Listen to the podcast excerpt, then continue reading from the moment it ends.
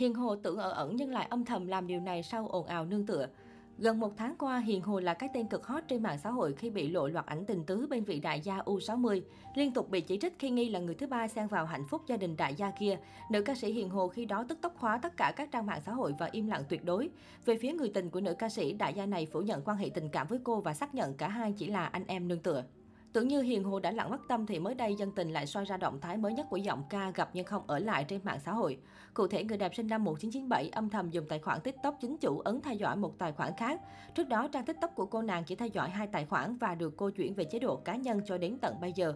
Tuy nhiên hiện tại con số đã tăng lên 3, dân tình bán tiếng bán nghi không biết là cô nàng cố tình hay lỡ tay theo dõi.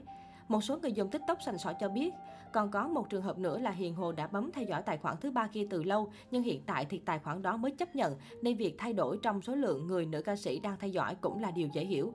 Vốn là giọng ca nữ tài năng sở hữu nhiều hit, Hiền Hồ vốn dĩ có thể đi lên với hình tượng đẹp nhưng không ai ngờ cô lại có cú ngã ngựa đau đến vậy. Sau khi thông tin cặp kè đại gia U60 nổ ra, không chỉ bị đóng băng sự nghiệp, mọi nỗ lực của cô cũng bị phủ nhận hoàn toàn. Nữ ca sĩ sinh năm 1997 trở thành mục tiêu công kích trên mạng xã hội. Hình ảnh cô nàng khoe siêu xe 13 tỷ đồng, check-in sang cảnh tại sân golf, những phát ngôn cũ tất tần tật đều bị đào lại. Hiền Hồ từng thẳng thắn về chuyện cặp với đại gia. Đại gia nào mọi người có biết không? Tôi cũng không biết luôn. Đại gia người ta tặng quà tặng xe hơi chứ người ta tặng mấy đồ rẻ tiền làm gì. Mà theo tôi biết đại gia là thường lớn tuổi đúng không? Tôi không quen ai lớn tuổi cả. Toàn quen người trẻ tuổi thôi. Mọi người nghĩ tôi cặp đại gia thì phải cho bằng chứng là đại gia nào.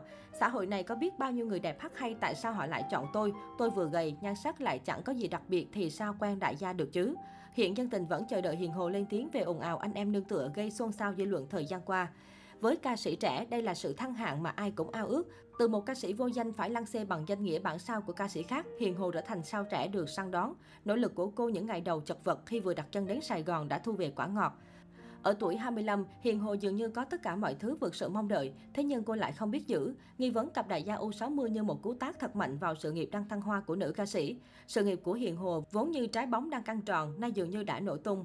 Việc mẹ vợ của đại gia Hồ Nhân lên tiếng, người bạn thân cận được cho phép phân trần về vụ ồn ào cùng loạt ảnh thân mật khiến công chúng hiểu về mối quan hệ anh em họ nương tựa theo cách không có lợi cho Hiền Hồ.